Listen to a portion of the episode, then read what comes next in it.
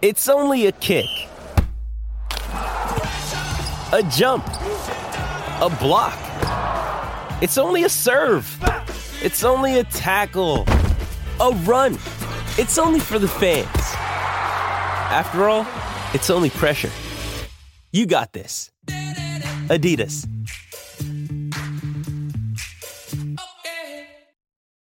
When you need mealtime inspiration, it's worth shopping Kroger, where you'll find over 30,000 mouthwatering choices that excite your inner foodie. And no matter what tasty choice you make, you'll enjoy our everyday low prices, plus extra ways to save, like digital coupons worth over $600 each week. You can also save up to $1 off per gallon at the pump with fuel points. More savings and more inspiring flavors make shopping Kroger worth it every time. Kroger, fresh for everyone. Fuel restrictions apply.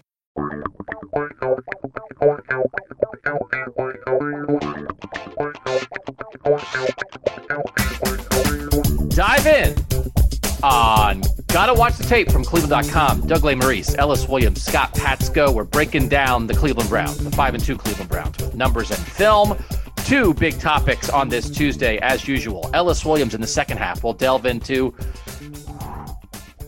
I got to settle myself to think about this topic. Are the Browns maybe somehow better off without Odell Beckham, or how will they get by without him? I don't want to think about it, but we have to think about it because he's not playing the rest of the year. So it is a complicated topic, and Ellis already has a great breakdown on the site. We like to pair the writing and the talking. So Ellis on Tuesday morning, I already read it, loved it. Loved the breakdown on the site. Go read it at cleveland.com slash Browns. And then we're going to talk it all out for half an hour in the second half here. But first, we're going to lead off with Scott Patsko, the other side of it, defending the pass. They're getting ready to play the, the Las Vegas Raiders on Sunday. Um, Henry Ruggs, he's fast, he's young, he's a guy. Derek Carr, he's a guy that people wanted the Browns to draft like seven years ago, whenever the Johnny Manziel draft was. So Scott Patsko is going to break that down. How bad is the Browns' pass defense, and maybe is it not as bad as we think? So Scott Patsko, you're at first. Dive in on Got to Watch the Tape. All right, so Joe Burrow passed for 406 yards on Sunday, and first time they played him, passed for 300. We've seen other performances like this against the Browns. And before I go any further, I want to can we say the Browns got burrowed on Sunday? Like Ellis is coining nicknames over here. I feel like Joe Burrow is going to be around for a while, and if he throws for 400 yards on you, whether you won or not, I think he got burrowed. And I've looked that up in the Urban Dictionary. It doesn't mean anything bad as far oh, as I oh. can. It's always I like it when like middle-aged white guys go to the Urban Dictionary dictionary to make sure the funny dad joke they're making isn't something that yeah. young people out there are saying that means something that you can't believe it means that. So Scott, very smart move there. I like it. Got burrowed, and again, there's only the Browns only have to worry about it for the next like 15 years. Yeah. So are we going with got burrowed, Ellis? What do you think?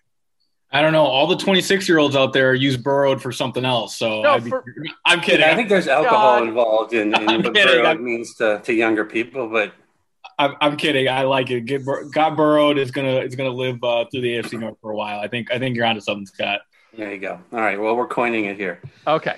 So as far as the Browns pass defense goes, though, you know, you see a performance like this, and you think, well, how bad is the Browns pass defense? Because it's obviously it's been an issue that has come up week to week. Um, so I wanted to look into that and maybe more importantly, by the end of this, try to figure out what is the major reason behind this.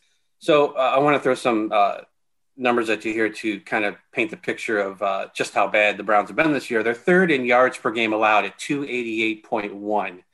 Last season, they were 26. They were only allowing a little over 200 yards a game, 216. So that's a huge jump. Um, that's the most passing yards the Browns have given up at least since they came back. I stopped looking uh, when I got to 99. Their previous high was 257 two years ago.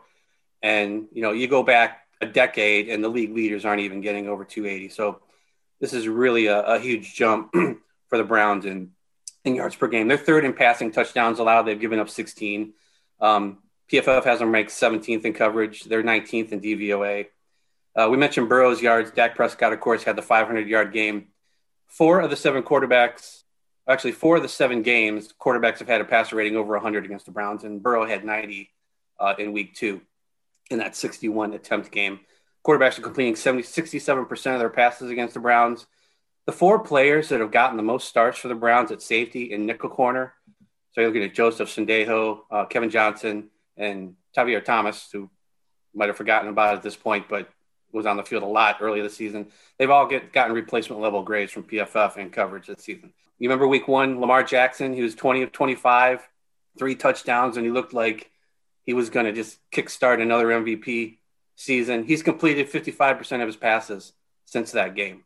So the Browns certainly helped make him look really good uh, as a pass defense. So the Browns still have teams like the Raiders, the Texans, and the Steelers and the Titans on their schedule. They are all in the top 10 in uh, completion percentage this season. So this isn't done by any stretch. The Browns are going to face teams that have had success passing the ball.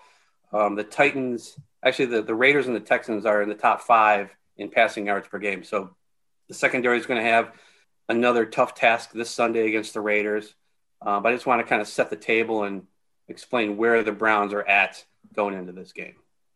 It is a little hard for me to balance because I'm double checking some numbers as you Scott talk there, Scott, and I'm curious about this, and I'm sure we'll, we'll you'll get into this more. There's sort of like your pass defense as a team, right? The overall numbers that you give up that you just went through, and then there's sort of how guys are performing individually, which is what we've talked about. And it does. Would you? Is there possibly Scott some disconnect at the moment where?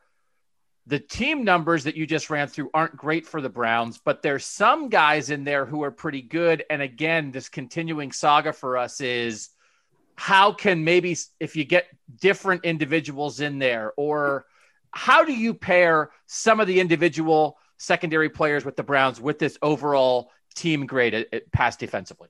Yeah, and I can, I can go over that too, and we, will um we'll get into kind of get units overall later. But uh, like Sendejo and Joseph, they have not been this bad in their career, especially in recent years, but they are uh, playing way below the level that got them contracts with the Browns. so that's two right there, and that's at the back of your defense. Tavierre Thomas, as we've said, and I think we've talked about earlier in this podcast, and the, just the whole slot issue with this team. This is the first time he'd been on the field in, uh, uh as a defensive player, and it wasn't good. Uh, I think he, he, his grade 49.3 in coverage he has not been seen the last few weeks because Kevin Johnson came back and they just decided to move Thomas to uh, to special teams where he actually excels.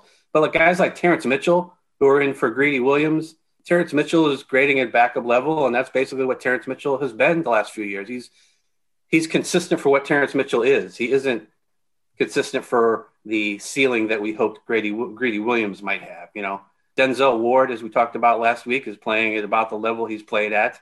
Um, but then you have a linebacker group that doesn't really have anybody who excels in coverage. So you kind of put these things together and create a, a, team out of this, and, and you get some of the numbers that we have. And you have guys who come on late, like Ronnie Harrison and Sheldrick Redwine, who's gotten limited playing time, but actually has done some good things on the field. But those guys aren't on and haven't been on the field enough to really make a dent in the direction this defense has gone. So, Ellis, this is not the first time that we've gone over this with the Browns' pass defense. It's kind of a lingering thing here, and we want to keep reanalyzing things and looking at it in different ways. How would you describe, Ellis, like your general vibe of when you think about the Browns' pass defense? Do you think it's terrible? Do you think it's okay? Do you think it's inconsistent? Do you think it's bad, but it could get better? Like, how do you, how do you in your head characterize it? Yeah, I think we're operating, and, and Scott's kind of highlighting that we're operating in a average, serviceable, don't get you know beat deep type of defense.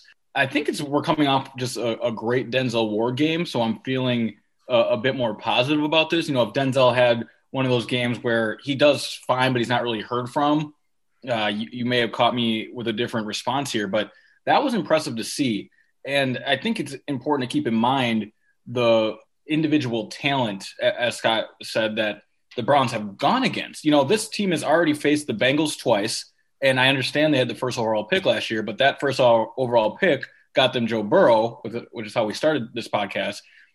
And that team has weapons. You know, Joe Mixon wasn't even on the field, their Pro Bowl running back. And here's a rookie Tee Higgins, AJ Green looking like the AJ Green of olden ways, Tyler Boyd, uh, John Ross wants to be traded. I don't even know if he was really even on the field.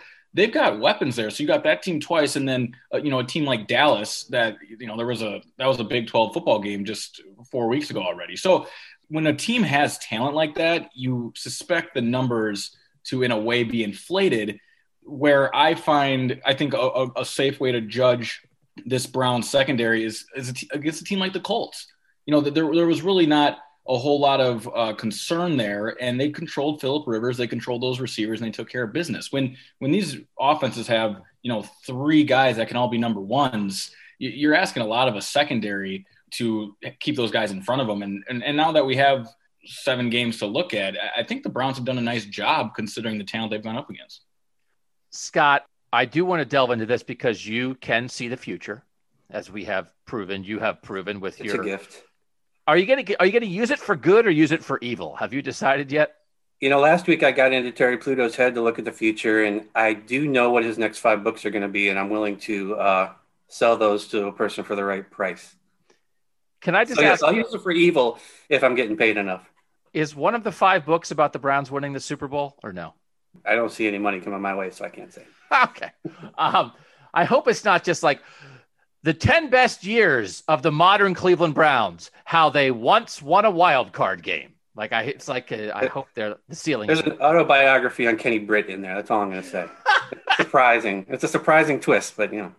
So one of the things that we talked about on Got to Watch the Tape last week was Denzel Ward, and then Denzel Ward.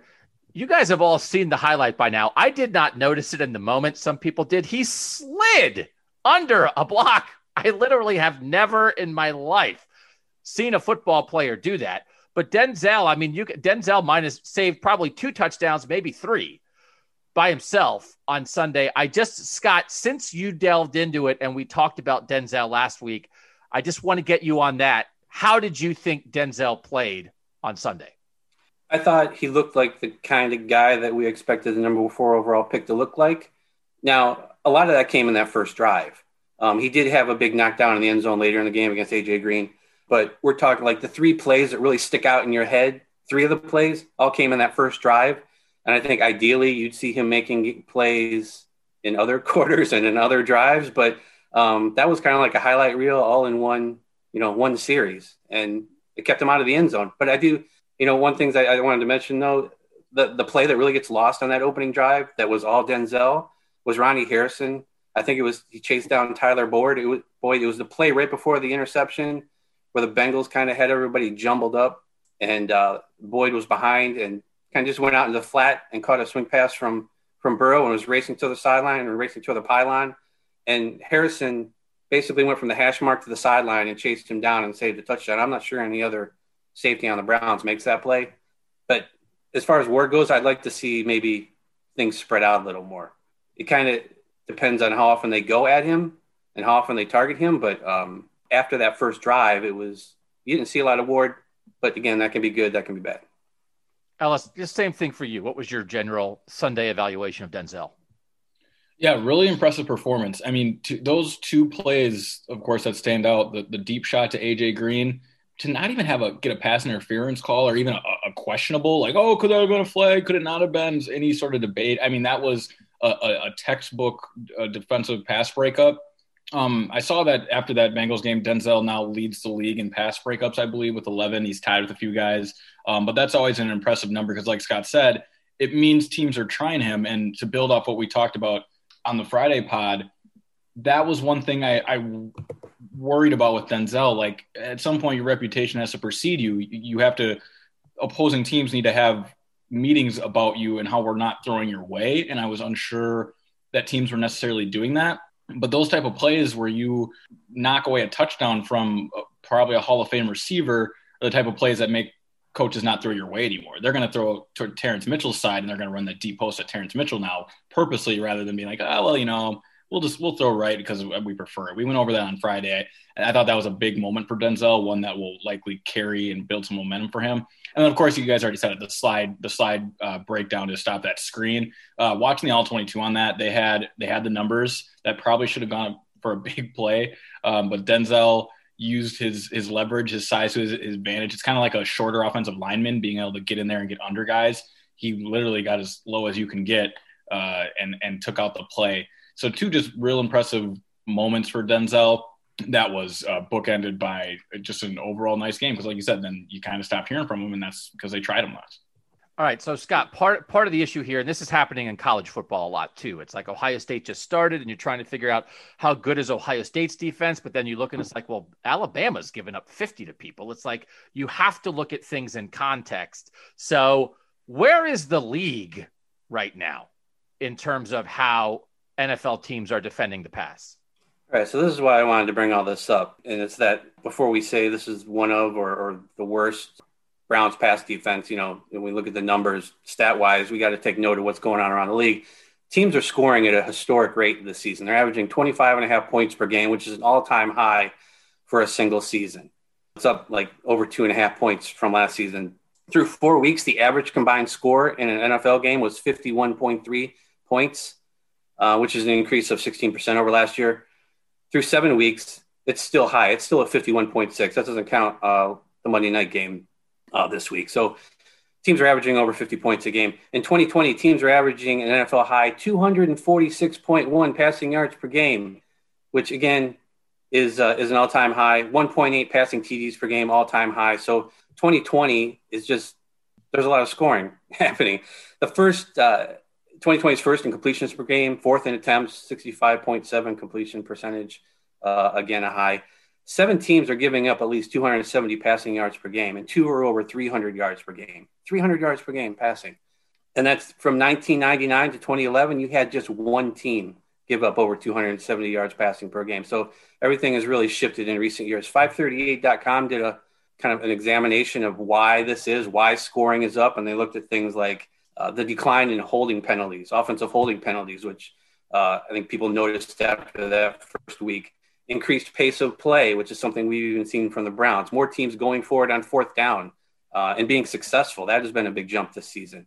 A lot of pre-snap motion and more play action. Browns obviously have increased in play action. So all these things together kind of can be factors in, in seeing teams score more. I mean, the Browns have, benefited from this on offense. They're scoring over 30 points a game in all their wins this season. So um, even though it's not the passing performances from Baker Mayfield this season that we're talking about, you know, before this past week, um, they are scoring a lot. So all this passing is putting defenses in a tough spot. Typically on Pro Football Focus, if you look at coverage grade by team, you're going to see 10 to 15 teams kind of in the 80s or above, and it's with half of them in the 90s, and it's been that way for like the past decade. This year, the Buccaneers' lead in coverage grade was 74.4. So nobody is in the 80s or 90s at this point in the season. There are 20 teams at 60 or below. And um, if you're talking about individual players, like we've said before, that's usually the cutoff for backup level uh, performance. Six of those 20 teams that have a grade below 60, that includes the Browns, six of them have winning records. You have teams that are struggling in pass coverage, but you do have some teams in there that are winning. The Browns, like I said earlier, are 17th in grade, 55.5. I mean, that's super low for the 17th spot. They're 19th in DVOA. They are 10 spots below the league average at 19th. So there are a lot of teams playing subpar pass defense this season. And I think a lot of that points back to what teams are able to do on offense. So I guess the question is then how much can a team win with subpar pass defense in a league where lots of teams have subpar pass defense. So, like Ellis, as you again, Scott is explaining all of this. When you take all this in, are you thinking to yourself, this will be the Browns' undoing? Or are you thinking to yourself, you know what, it's not great, but all they have all these ways to make up for it, and this is not a do or die if they don't improve. It's going to kill their season kind of thing. Yeah, I think they're they're making do with what they have and playing a very specific brand of defense, which is generating turnovers. They're they're going to live off turning the ball over. They're going to let their best player get after the quarterback and wreak havoc. And Myles Garrett has been able to do that. He is got to be the favorite for defensive player of the year right now, and that in in a way takes care of your back end because you're eliminating entire drives, you're turning the ball over, and thus protecting from what really is turning into points every time the team gets the ball. You know, teams don't really punt against the Browns, they're either scoring or getting turned over. And I think I really like how Scott laid all that out there because what it tells me is there's really just an erosion of the middle class uh, when it comes to the secondary of the NFL right now. No politics, no politics on this podcast, Ellis. We know it's a very contentious time. The election is a week away. Oh, I'm sorry. You, you said NFL middle class. Yeah, yeah. You know, that, that, election's a week away. I thought we, I just would bake that in there. You know, get out and vote, everybody. That's, that's, I mean, just very quickly, if we just want to stop and talk about economic policy for ten or twelve minutes, yeah, go ahead. I'll tell you what the film says about economic policy. No, I'm kidding. but that that is that that to me is what uh, I think Scott was laying out there. That you're going to have these elite defenses still in the NFL, but right now with how fast the offenses are ahead of the defenses right now, it's just the name of the game. And Browns fans saw it last week the last team with the ball is probably going to win. And I just think that's the state of the NFL right now. That's a good way to look at it. And so I do think, again, context, context, context. We're, we're doing numbers, we're doing film, but one of the best things about numbers is it doesn't just tell you about what's happening, it tells you how it fits. So, Scott, you told us how the Browns fit into the modern NFL, but a reference point for a lot of people is their own team. So how are the, how do the Browns fit into sort of the history of the Browns and defending the pass? Um, well, like I said, this is the worst. Well, I guess this is the largest uh, number for yards per game, passing yards per game. As far as I, I went back to '99. After that, uh, unfortunately, I couldn't get a, uh, a breakdown of the entire history for the Browns. But since '99, it is the highest. And the second highest was 257. So when you get back to about 2011, you stop seeing teams uh, getting over 270 yards per game. You usually see three or one really in the past six or seven years. But that 99 to 2011 stretch, you had one team that had over 270 passing yards per game. So again, this is the whole league kind of shifting to uh, to more of a, a passing focus and more of a really an offensive. The offense is having the edge, but as far as the Browns go, you're, you're looking at a defense that's struggling the most to stop the pass, probably ever. So whose fault is it? That's the real question here. Um, where, where does this thing. fall in the issues? Film, numbers, context, and blame. We're right. big on blame here at Gotta Watch the Tape. Who gets the blame?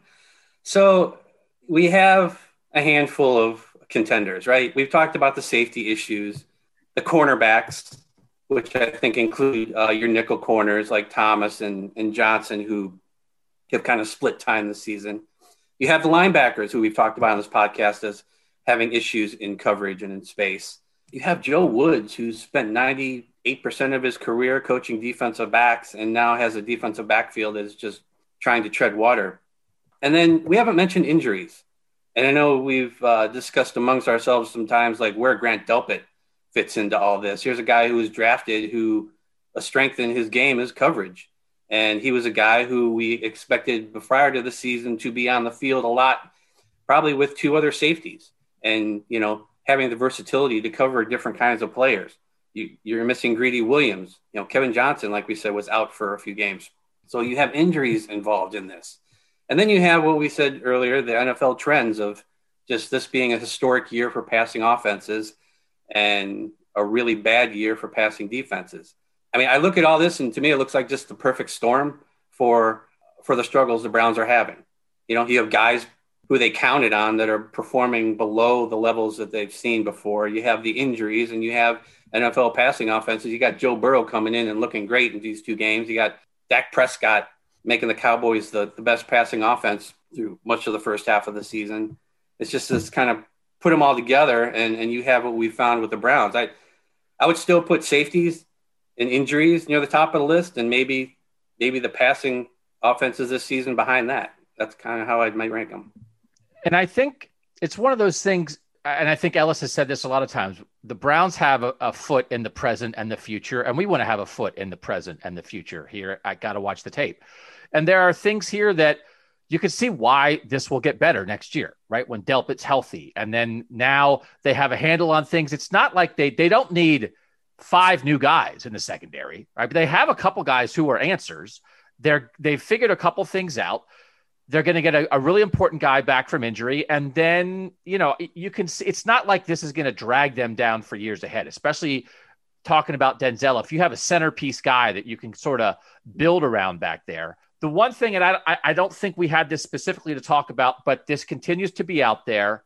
Would anybody make a deal to help pass coverage, would you say that the Browns should consider making a trade to help pass coverage? I was just looking up again Anthony Harris from Minnesota. He's a free agent, right? After this year, is that so? This it would be like a half year kind of thing, unless you're going to try to trade for him and then give him an extension right away or whatever. Ellis, would you ponder it? The, the, everything that Scott has explained, would you ponder a trade for a secondary, a, an impact guy in the secondary? It, it's it's tough to to land on a spot with this one just because it it we don't know enough about this front office yet, to where they and how they want to allocate their money. Because the problem with Anthony Harris is he's franchise tag right now, meaning he wants a new contract. You know, he's he's not going to want to play another year on the on the franchise tag. These players want long term security, guaranteed money in those first one or two years. And I don't know if the Browns want to do that. I don't know if they see value in tying up 12, 13, 14 million for a safety that needs to come in, learn the system, and then you're really making him a focal point of your defense, like you just mentioned, Denzel Ward. Now you're, you're talking about a defense of Myles Garrett, Denzel Ward, and Anthony Harris. I, I don't know if that's where they want to head when they can just build through the draft, get a Grant Delpit back, draft another safety next year, and build organically that way. Um, there's cap, stuff going on with the cap right now that teams just are unsure about because of COVID.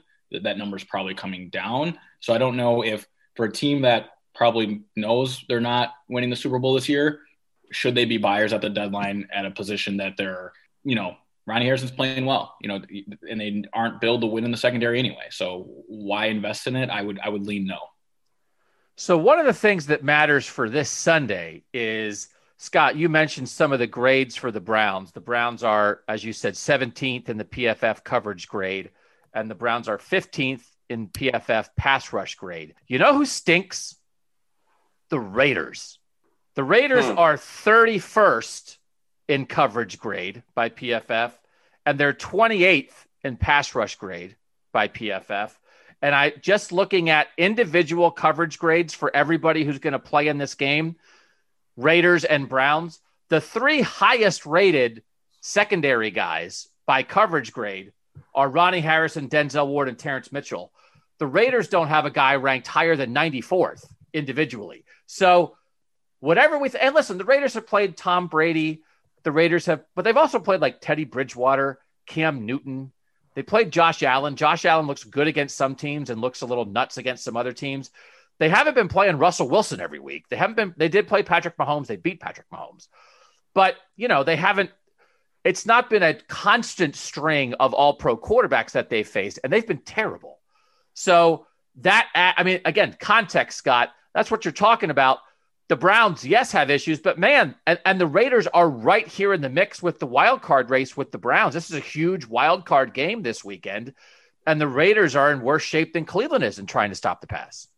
Oh yeah, the Raiders remind me of the Cowboys with an offense that isn't as, as good. The Browns are faced. I mean, the Bengals obviously have issues in the secondary and on defense as a whole. So, yeah, I mean, overall, this league is not having a great defensive year, and the Browns you know, before the season, we knew they had a schedule that was beneficial to them, and it's kind of playing out that way. We that's why we were talking about how they have such a chance to win these next this five game stretch. You know, uh, before they get to the Titans, and defenses like the Raiders are a big part of that. It, you know, they've had those two wins that they beat the Saints and the uh, who's the other team, the Saints and the Chiefs. I mean, those really stick out. But this is a team that you look at those defensive numbers and you think, man, how can you not score thirty points on them? So, and one of the things before we get out of this topic, Scott, I just want to double back on a guy that you have mentioned. Um, again, this is not everything, but like the individual PFF coverage grades, the highest rated guy for the Browns is Ronnie Harrison among guys in the secondary. He's 16th in the league. You pointed out the play that Ronnie Harrison made on Sunday. It, it feels like he is helping, right? In the end, he's helping Scott. He's getting them, he's lifting their play a little bit from where they were start of the year. Yeah, the last two weeks, uh, for sure. Um, actually, the last I think three weeks.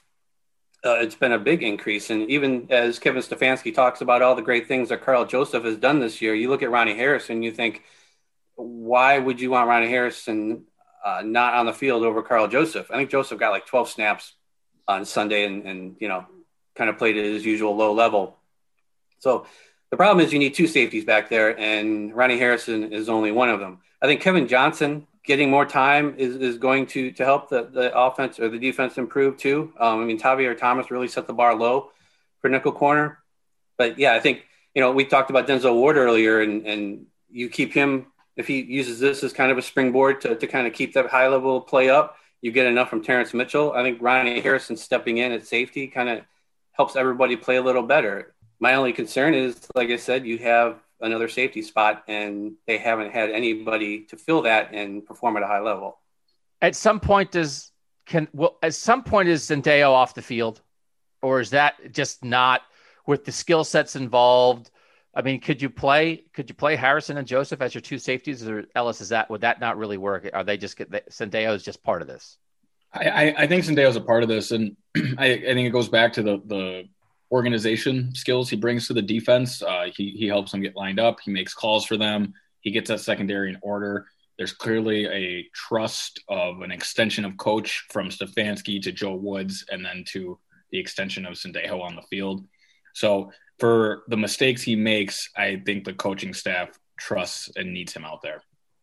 Do you agree with that, Scott? 481 snaps for him so far this season. That's a lot of snaps.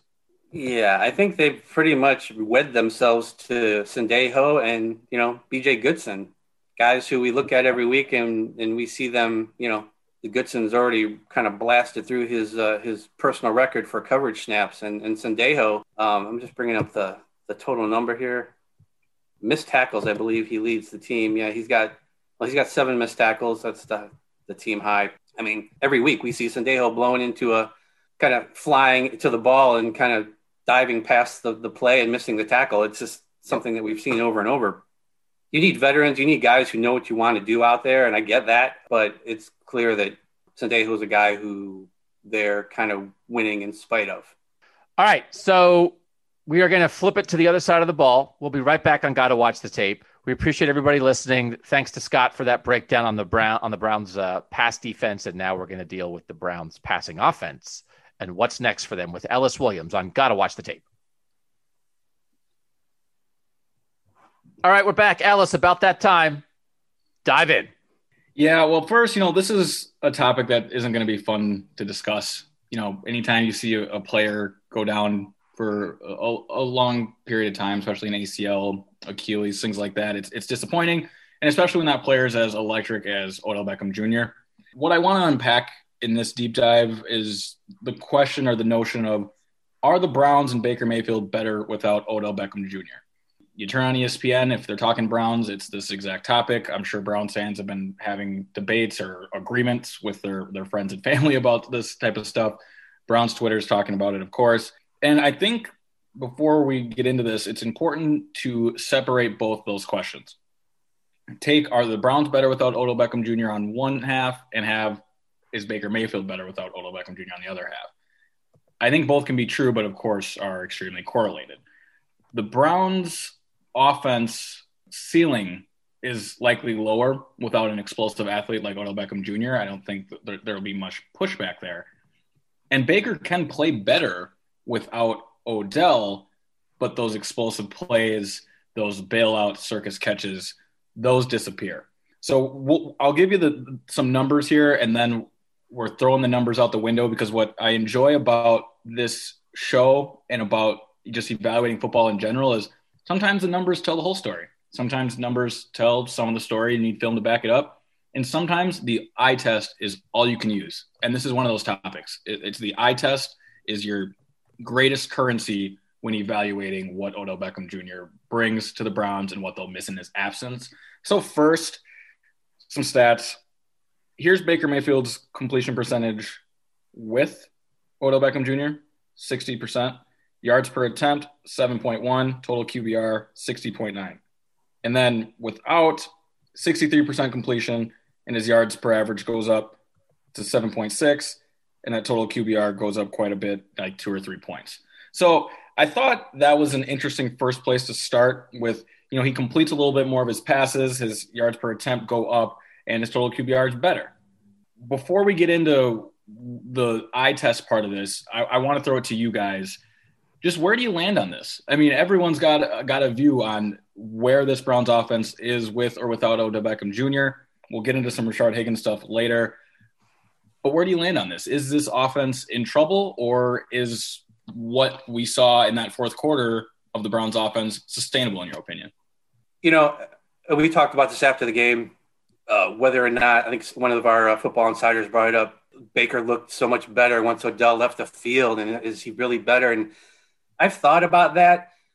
Maybe not so much from a schematic standpoint and what Odell does, but just from getting inside Baker's head and how we've seen the Browns multiple times look like they got to a point where they had to get Odell involved. We saw it in week one. I think it was at the end of the second quarter. He hadn't had a target yet. That's the type of thing that you end up tracking then. You know, is Odell had a catch yet? Has he had a target yet? And you think about Baker's head and, you know, trying to make sure that Jarvis and Odell are both getting targets and you take one guy out of that equation and then you're just, you know, it, that doesn't matter anymore. And you have a clear number one guy. I don't know if that's really how he thinks, but I have run that through my head, wondering if that has been an issue in why Baker has never really seemed to be on the same page with Odell. It's hard for me to believe that having a good player makes you worse. So there's a part of me that I just I don't want to go down that road because it doesn't make sense to me. The thing that I think does make sense is roster building, roster management. You take Odell's money and you spend it somewhere else. And so that's one of those things. It's like, okay, well, for what this team wants to be and how they want to play, instead of spending 14 million on Odell, what if you spent that 14 million on an all pro safety? Or what if you spent that 14 million on an all pro linebacker? Or what if you spent that 14 million on an edge rusher who's better than Olivier? You know what I mean? Like that kind of thing I think is interesting. Just like because right now you're not getting anything instead you're just taking him away. So the idea of like just removing that, it's a big chunk of your cap.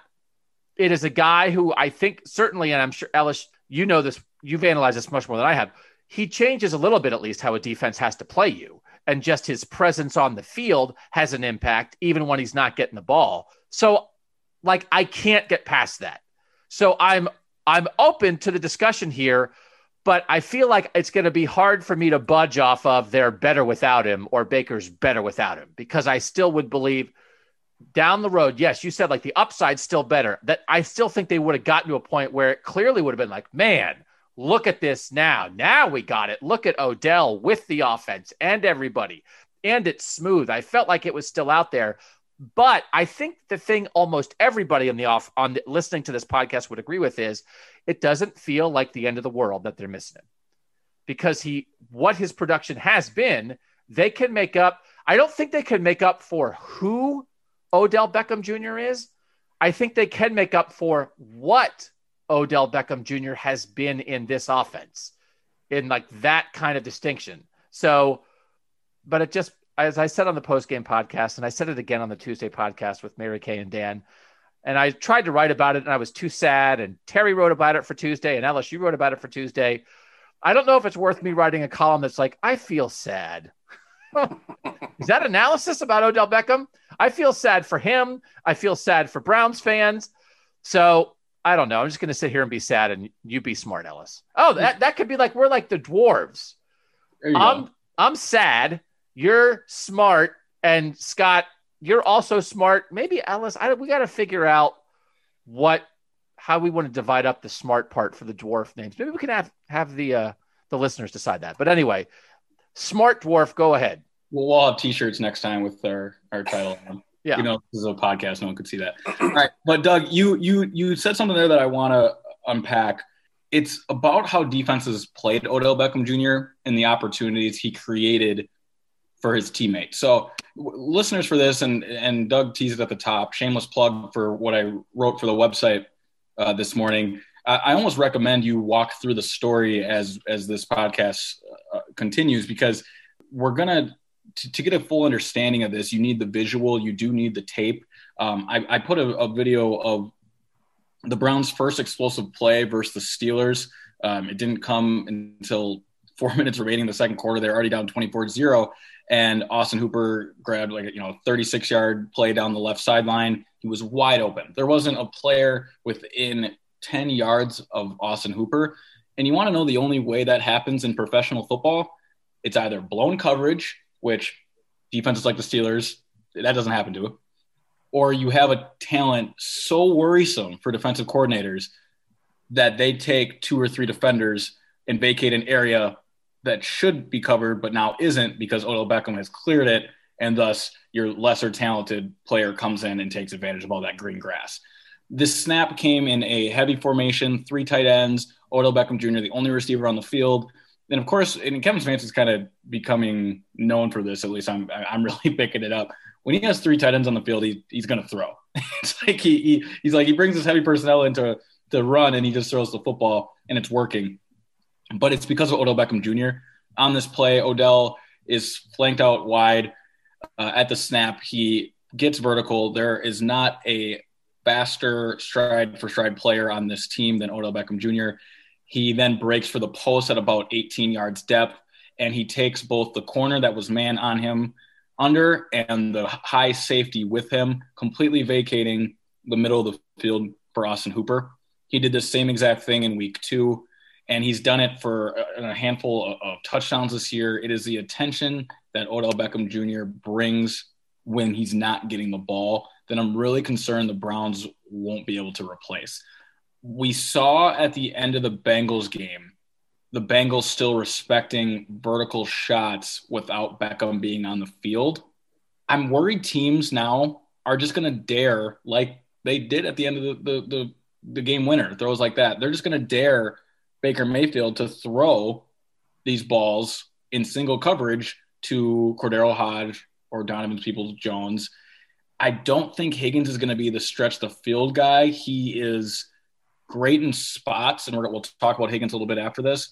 But it's going to be either Hodge or Peoples Jones, and to me, that just doesn't sound like serviceable threats that then will have the middle of the field and the underneath stuff open. They know that's where the Browns want to go. But the first rule of a defense, it's real simple. You guys ready for this? Don't get beat deep. That's the point. If you are getting beat over the top, there's no point of playing the dang football game. You can't get beat vertical. And Odell Beckham Jr. is one of the you know five guys in this league that put fear into defensive coordinators at night that he's going vertical, and the Browns just lost that guy. How do you replace it? Scott, do they? I mean, do, do, do you see? And I think Peoples Jones is is very interesting here. I'm not at the moment super optimistic about that. I, I think maybe I was a little too harsh on him immediately after the game, but uh, I don't. nasty dog. You were you. You always have it out for one person after that in that post game pod. Sometimes it's me, sometimes it's Donovan Peoples Jones. It's just it's just how you are after a game, isn't it? Isn't it? Did you call up DPJ and commiserate? It's like it's okay, man. Listen, Doug went after me too. He, he Michigan guys here in Cleveland, man, they just they get nothing from us. I I loved the pick at the time, and then I said after the game, after he caught the amazing game winning touchdown catch. I said he caught it by accident, which is just, it's mean. So, how do you see it, Scott? Like, do you see? Because I do think that the thing, it's circular thinking, which I trap myself with this. But part of me is half thinking, okay, Odell was such a deep threat that teams accounted for it. So then Baker couldn't throw it because they were playing it. And now, if they're not afraid of it and they're not as worried about covering it, maybe Baker can throw it more because the guy he's throwing it to is worse, which means they're not covering it as much, which means he might have more one on one matchups, which might actually increase the chances of doing it. So that sounds crazy, but Scott, just what Ellis said, like, and again, the individuals, Hodge, I know you, I think you've liked Hodge, Scott, DPJ, uh, can they in some, like to what degree? Oh, here's how I look at this and I look at the same way I looked at losing Nick Chubb. If your offense can't run the ball with Kareem Hunt in the backfield, then that's your your offense has big problems. Your offense can't succeed with with Jarvis Landry uh, as your number one target, you know if you need Odell and Jarvis Landry on your on, in your pass game to succeed, well then your offense probably has issues. I don't. I think Ellis is right. Beckham did a lot of things that don't show up in the in the in the stat sheet, and you know, he doesn't have to catch the ball to have an impact. But again, I don't think you need to have two star wideouts. You shouldn't have to need two star wideouts to have a successful offense. Kevin Stefanski talked recently about um, you know having to ev- evolve as an offense, and this is you know an opportunity to do that. I don't necessarily know what that's going to look like. Maybe it's still the same things they've kept they've done all along. Maybe they have to adjust because they know that they don't have somebody opposite Landry who's going to demand those kind of double teams.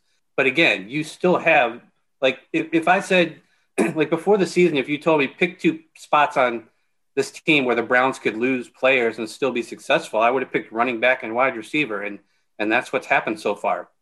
I mean, Wyatt Teller sitting out to me is a bigger deal than losing Nick Chubb uh, over the past few weeks. So I think Kevin Stefanski will will figure this out. I don't know if that means KhaDarel Hodge becomes you know some new version of himself. Uh, I do think uh, the fact that Higgins played so well means we could see more of him going forward. But again, we've seen Higgins kind of disappear the last season and a half. So they still got Jarvis Landry, I guess is my point. And I think that you should have, be able to have a successful pass game if you have a guy like that out there. And just by the numbers, Odell this year, 43 targets. And again, that's with missing basically the whole game last week, but he leads the Browns with 43 targets. That is tied for 26th in the NFL. And then Jarvis Landry, 38 targets. That's 47th in the NFL. Listen, I mean, again, if if Odell was more productive, people would be more freaked out about this. So it is hard, Ellis. I mean, I, I think it this is difficult. It's difficult, sort of like from what he was, what he is. I, it, I I'm glad you're doing it, not me, because I, I think it, it it's kind of hard to talk about to really get down to the nut of it. Yeah, it's going to be hard to quantify all year. Um, I think this is going to come down to a few different things, and I think this is a good time to talk about Rashard Higgins because now we're talking replacement level talent. How do you make up for what Odell Beckham Jr. brought? You mentioned the targets, and we've been talking about what he does that doesn't show up in the box score. Getting people open, allowing Baker Mayfield to get to his first read. That was another big subsection in my story. Um, I think Sam Monson of um, PFF had it. The Bengals only took Baker Mayfield off his first read twice that entire game. Uh, you saw what the Steelers did when in terms of taking away Baker Mayfield's first read, they did it successfully. And then even when, and it's exactly what Scott talked about on the last guy watched the tape, or maybe two ago, a week ago, um, Baker Mayfield creating pressure himself. That's an exact byproduct of teams' good defenses taking away his first read. Odell Beckham Jr. is the ultimate open your first read up player. And it goes, it, it, these two subsections are related, as, as most are. When you have when teams have to respect Beckham, because again, the goal of a defense is don't get beat over the top or you're coming off the field, that tends to open up your first reads when a schemer like Kevin Stefanski has them being across the middle of the field, some numbers throws and, and, and, and into the flats. Beckham is your ultimate, I'm going to open your first read up player, and they don't have that anymore. So when we're talking replacement level, let's just start with Rashard Higgins. I, I saw an interesting graphic on ESPN. I'm to I'm to read it to you guys now just comparing by target OBJ and Higgins. OBJ with Baker Mayfield per target, yards per attempt, 7.6. The touchdown to interception ratio, six touchdowns when targeting Beckham, eight interceptions, and a passer rating of just 72.4. Higgins, yards per attempt, 10.9. That's an impressive number. And I think Baker's for the game on Sunday was 10.6. I mean, anytime these quarterbacks can get to seven, six, seven, eight, it's it's a pretty impressive feat. Double digits is uh, as good as it gets. Uh, seven touchdowns when targeting Higgins, three interceptions, and a passer rating of 125. So I, I think it's there's no reason to question uh, the connection these two have, but the where the questions do come in is the sustainability. This was Rashard Higgins' first hundred yard receiving game of his career. Yeah, and this is this is a guy who's been in the league since since what 2017, I believe you know, and of course last year doghouse stuff, whatever. But Doug, what makes this hard to quantify, uh, like how you started this pass back to me, is what you can't predict are player progression jumps. We couldn't predict Wyatt Teller all of a sudden becoming one of the better guards in professional football. We don't know what Rashard Higgins did this summer. If this is going to be finally the opportunity that Baker Mayfield and Rashard Higgins have been waiting three years to have to be a, a number one receiver and to have a connection and have Higgins play 88% of the snaps, then we might we have to revisit this conversation. There might be a level up here brewing. But the data, funny how I told you guys that this is going to be all about the eye test and now I'm landing on the data. The data tells you that this is not who Rashard Higgins is. The the the five catch, 110 yard playmaker. Can he be? He's got a lot of skill sets that, as a receiver, you enjoy seeing because they're game making plays. You know, he's not a combine guy, but he shows up on the field. He is one of the best catchers of football. That catch is is not getting enough respect as a catch of the year candidate. That set up the Donovan Peoples Jones score. He had and he is deceivingly fast. I think teams don't respect that vertical speed, and then all of a sudden he can accelerate a little quickly. He's not going to burn past you, but he gets that step that allows him to then separate and use his frame to get the football. If this is a level up, then this is a different conversation. But what Higgins can't do is he can't take that reverse in Dallas and go 50 yards and win the game for you. He can't throw a pass to a, a tight end uh, on a re- fake reverse because think of this too. This is another subsection I had. The Browns essentially had three quarterbacks on the field, and Kevin Stefanski un- was starting to unlock that. We've seen Odell, Jarvis Landry, and Baker Mayfield all throw passes for this team, and all really good passes. It's not like gimmicky flea flicker stuff. Those type of got to have it plays that Stefanski leans on at the end of contests to get either into field goal position or game winning touchdown situations. They just lost a guy that can both grab reverses, throw passes, and beat you deep. Higgins isn't doing that. Scott, that I, th- I the, the level up idea from Higgins is so fascinating, and and you've detailed it a lot with Teller, the level up that he he did this year, as Ellis said. What do you think the chances are, Scott? Like, do you think because and at what point? I mean, this Rashard Higgins is pretty far into his career here. He's not like a, a second year guy. At what point is a guy he is who he is, or at what point can you still make a leap, even though you've kind of been treading water for several years in the league? A lot of it depends on the, the scheme and what positions he's put in in the offense. Higgins to me seems like a guy who who if he was a number two guy, he would look really good, and then you know he gets that contract, goes somewhere as a number one guy, and people find out he's not that guy.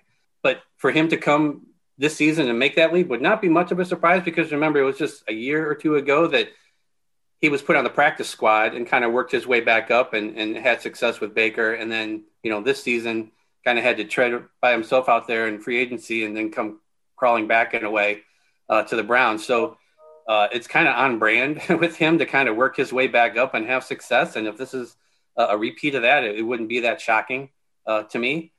Ellis, you mentioned that that play that uh, that Odell had against Dallas. Who does that now? That's a great question. That's one of the things that that I thought about too. Like who, you know, JoJo Natson got some of those looks, but you're, you're not giving him the ball in that position. I don't think it's it's just Odell. So Higgins can't do that. The rest of the guys on this in this wide receiver group can't really do that, except maybe Taywan Taylor, who's on the practice squad. Certainly don't have any other guys who know how to throw the ball. like him. You got you got Johnny Stanton, uh, former uh, dual threat uh, high school phenom on the practice squad. Maybe you bring him up, but you know you still do have Jarvis Landry, and I think we can't overlook that. But I, it wouldn't not be a surprise for me to see Higgins make that jump. I just don't. We just can't say right now whether or not he's even going to get that chance with KhaDarel Hodge coming back from IR. Exactly. This team loves KhaDarel Hodge, Scott. I think it's a great point. Like, is Higgins just in this this rut in this cycle of proving himself, but not then getting probably the opportunities he's earned.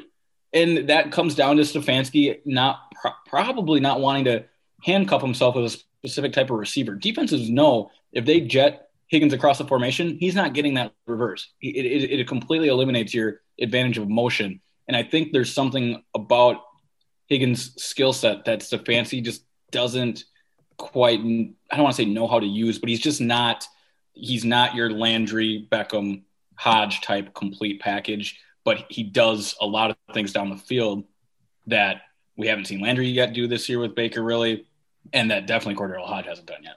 So let me put you guys on the spot, and then we want to get to sort of what this means for Baker, I think, Ellis. But uh, as you said at the top, okay, if we're all assuming, I mean, I think everybody listening to this, we all would agree, which receiver will be the most targeted Brown the rest of the year. It's obviously Jarvis Landry. Who's next? The rest of the season from this point on, who will be second in targets among the receivers? So no Austin Hooper, no Harrison Bryant, no Kareem Hunt. And who will be third? So really it's a Higgins, Hodge, Peoples Jones question. Ellis, we'll start with you. Man, Doug, that's a tough question. One of those hard hitting ones I woke up this morning didn't thinking I'd have to answer. You know, I was hoping to keep it a little lighter today. The Browns aren't meeting with media, and now you're hit, hitting me with stuff like this, Doug. That's what I do, man. That's how I roll. Man. All right. Well, I just argued out of this point, but I'm gonna I'm gonna say it's Higgins. And that I don't feel good about it because I don't know how this coaching staff feels about him. I mean, Kevin Stefanski came out and said that there's an undeniable connection there but that doesn't mean coaches are going to trust you in every situation. So I, I, just think due to the lack of options, it, it, needs to be Higgins, and Higgins has earned time on the field. I, I, I think his own teammates would start maybe wondering if he's not getting time. Look, practice is a whole other monster. There could be things going on at practice that we're unaware of, um, and all of a sudden you're just a game time player. I think it's going to be Higgins second. And then third, I think I think I think we got to really watch KhaDarel Hodge. I, this team is really has been high on him as a guy that we didn't even know if he would make the team or a practice squad guy, and all of a sudden he's out there as the number three receiver. Uh, it, will be fun to see what he actually is. Um, I'm sure he's healthy now, and that's something that you can't say about Jarvis Landry. It's something you can't say about a lot of players in this league right now. But being on IR that early is going to get Hodge at 100%, which I, I think is a, a, sneaky and interesting X factor to watch in this group. So Ellis says Higgins two, Hodge three. Scott, do you agree with that or disagree with that? I'm going to agree with that, and I'm basing a lot of that on just the, how big a role Higgins played in the win on Sunday. Um, and Hodge had six targets through his, the three games that he played. I think he's on the field a lot because of his blocking, especially his run blocking. He even tweeted out um, and I found it while Ellis was talking. Uh, and this was uh, after the second game, I believe. If blocking is what I have to do to help us win, then that's what it'll be. And I think he understands what his role on this team is. That he's not going to see a lot of targets. So I don't see that. I don't see them taking KhaDarel Hodge out of that role and trying to make him something that he probably isn't. Uh, I think maybe Higgins gets that shot. And let's remember, this is a team that is going to have that so far this season has had three wide receivers on the field only two teams have had three receivers on the field fewer times than the Browns. They're like 46%, 11 personnel. Uh, they've had two or fewer on the field 60% of the time. So they're not going to have three out there a lot. So it's really going to be Jarvis Landry and somebody else. And, you know, we, we talked a lot in the offseason about that third receiver, and it just really isn't a spot outside of depth that is going to have a huge impact on this team. So I think if you have to pick between Hodge and Higgins for that one spot, I'm, I'm going with Higgins. Yeah, I, am Scott. I'm glad you brought up the personnel packaging with this team. Um, when Austin Hooper gets back, it's going to be really interesting to see how Kevin Stefanski deploys Harrison Bryant. We saw plenty of Harrison Bryant in the slot, uh, really serving as the number three receiver, despite there being two tight ends and two receivers on the field. Um, he's got the route running capability to play a, a slot flex hybrid type tight end position. Uh, he's coming off a career game playing a traditional tight end role. Um, but I could just see Harrison Bryant turning into this the, the number three sort of slot guy at times, um, and then protecting guys like Donovan Peoples Jones from seeing more time. All right, so so what it means for Baker, and I I, I was going to ask a Donovan Peoples Jones question, but I'm afraid it would turn into a two hour podcast. We're we have time to get into that guy because I, I still think I'm, I'm intrigued by what his upside as a rookie might be, like situationally. But we got to deal with Baker and and what this means specifically for Baker and how he's going to read the field without OBJ out there, Ellis. Yeah, so this is going to be fascinating to watch with Baker Mayfield. I am convinced teams are going to start eliminating that first read for him. Um, the Steelers did an excellent job at it, and I know I'm saying, oh, the rest of the league is just going to start playing like the number one defense in football it, it's not as simple as that. But schematically, you can start getting a feel for what Baker's doing by just watching his eyes. And his eyes tell you exactly where the football's going. And that is what I'm concerned about in the absence of Odell Beckham Jr. Now, watch this. We're entering a possible level up scenario with Baker Mayfield now, too. If you can build off this type of performance, that game winning drive. Now, I think it's important to take separate everything he did up until that game winning drive and then the game winning drive. Because everything he did up until the game winning drive, Doug, you're not going to like this, but that's the Bengals. That's just a bad Bengals defense. Baker carves them up all the time, and no one should be surprised by that. What you can put stock in is that game winning drive. I said it after the pod. Coaches cannot protect their quarterback with scheme when there is no timeouts. You need to go 75 yards to win the game. That is a quarterback trusting his instincts and being confident in his throws. And Baker Mayfield could have played it safe. He could have tried to play for a field goal and not made been worried about mistakes. Instead, he went out and won the dang football game. So that is where we're now flirting with a possible Baker level up, where if he does reach this point by playing more comfortable and free and in a way uh, strategically loose, I'll put it that way, strategically loose, not having to hone in on Odell Beckham Jr., not have to be so uh, hypersensitive about where Beckham is and the idea in the back of his mind that we need to get OBJ involved. With all those sort of chains on him, I could see him distributing the ball more smoothly. And I could see him just taking the single coverage and not caring about where said receiver is. That can all be true.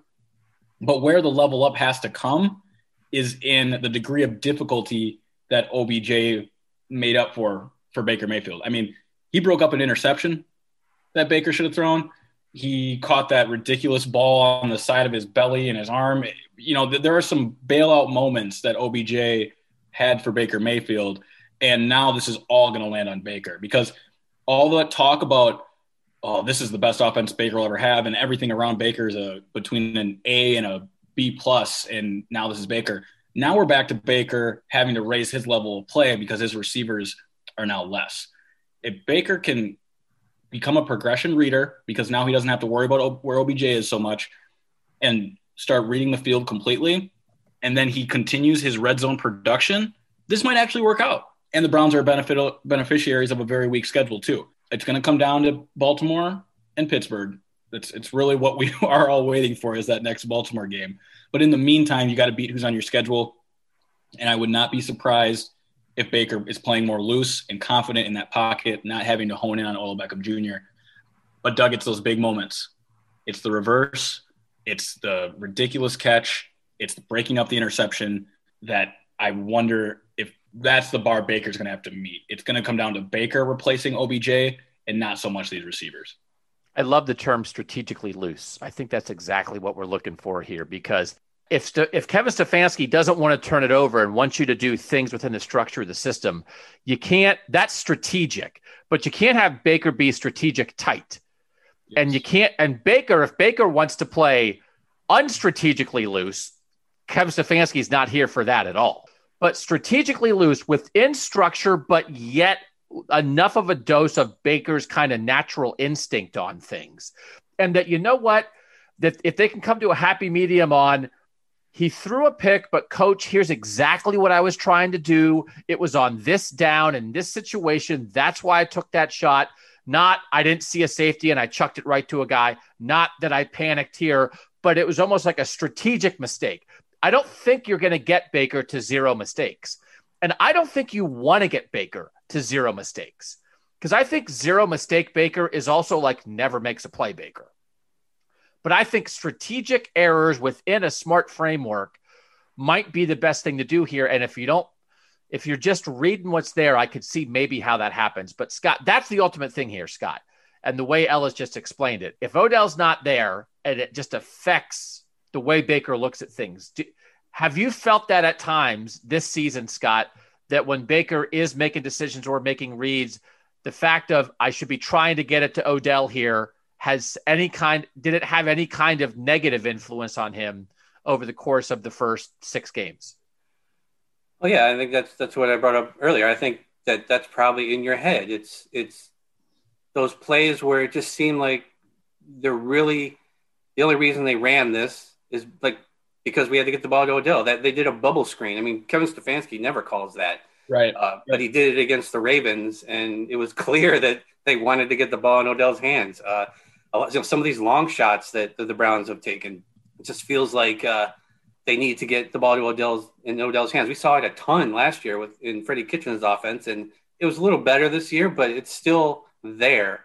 And now you're kind of taking that off the plate, and it's like it's like you got a bunch of things to do for work and and you get to the point where you can oh, you can focus on this one thing now or these two things and you don't have you don't have to multitask so much you can just kind of focus more and i think that's how I envision Baker kind of approaching this now with Odell out of the picture. It's you're not having to multitask so much. You, everything's maybe a little more focused and in these little slots and kind of easier to, to wrap your head around.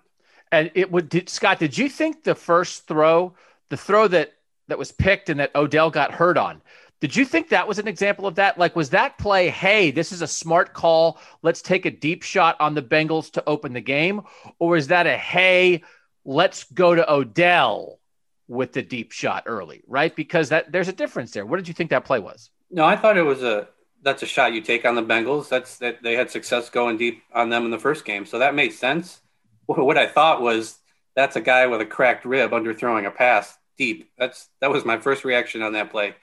I'm wondering, you know, if he really is hurt, why are they trying to go long right off the bat? But no, I didn't think that was a forced play. It seemed like that's something you do against the Bengals defense because they're not good. Yeah, I, am really glad you brought up that, that throw, Doug. Um, I wanted to talk about it on here for a second.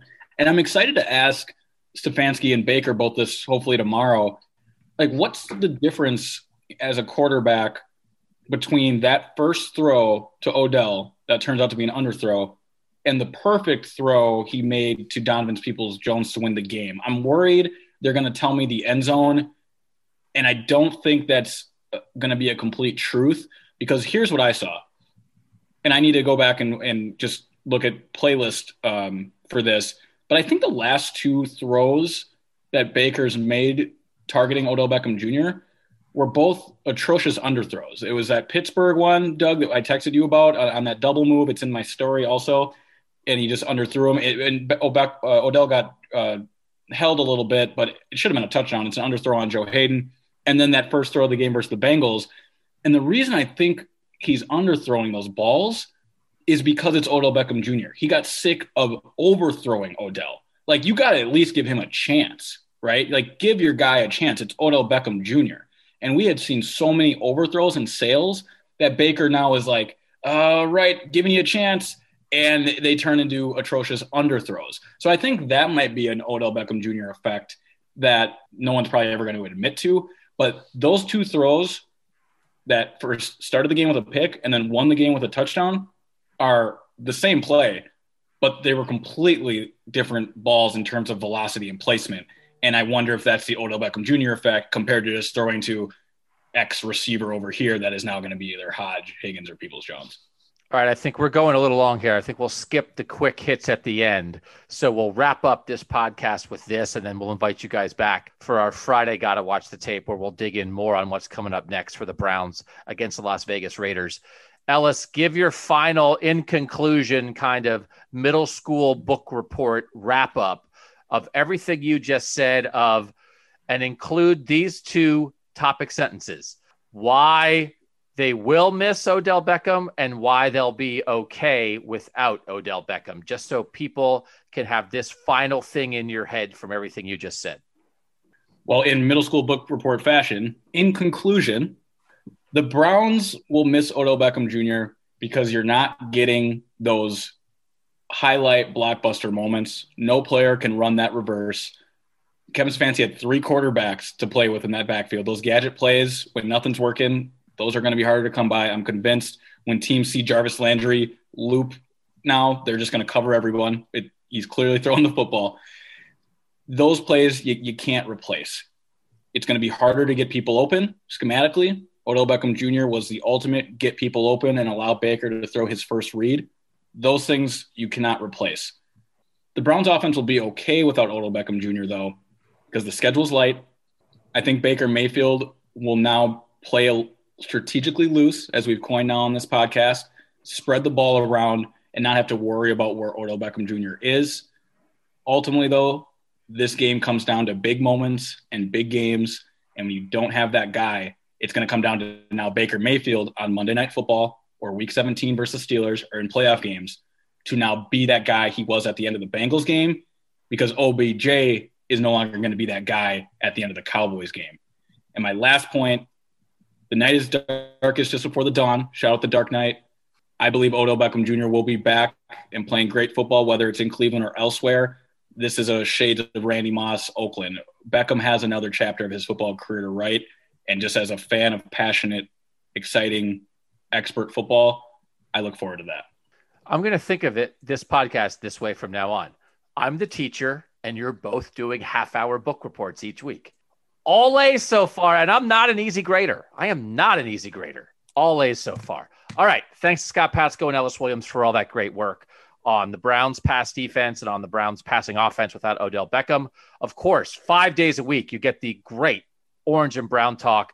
I, if you if you care at all about the Browns, I don't know how you can't get wrapped up in the post game pod. The Browns Text subscribers get to come jump in right away and be part of that podcast.